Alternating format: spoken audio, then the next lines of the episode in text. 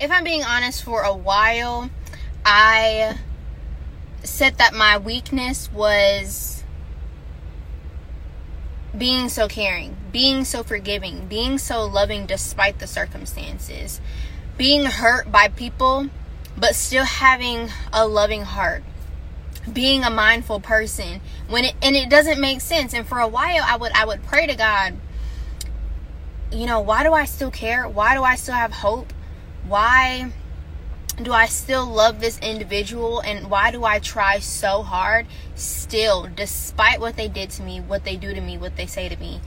Um, despite the circumstances, Lord, it's so tough, but I still have so much faith that God, you are a God that is not limited to anything and you can really do the impossible. And I 100% believe that. And so I used to think that I was absolutely crazy for just having the heart that God has given me. Like, a lot of it, it just didn't make sense to me for having this heart. And now I understand God revealed to me, Caliyah, that's not a weakness. That's a strength. Like still being able to live out a joyful life and being joyful and still be caring and still be loving even when it doesn't make sense.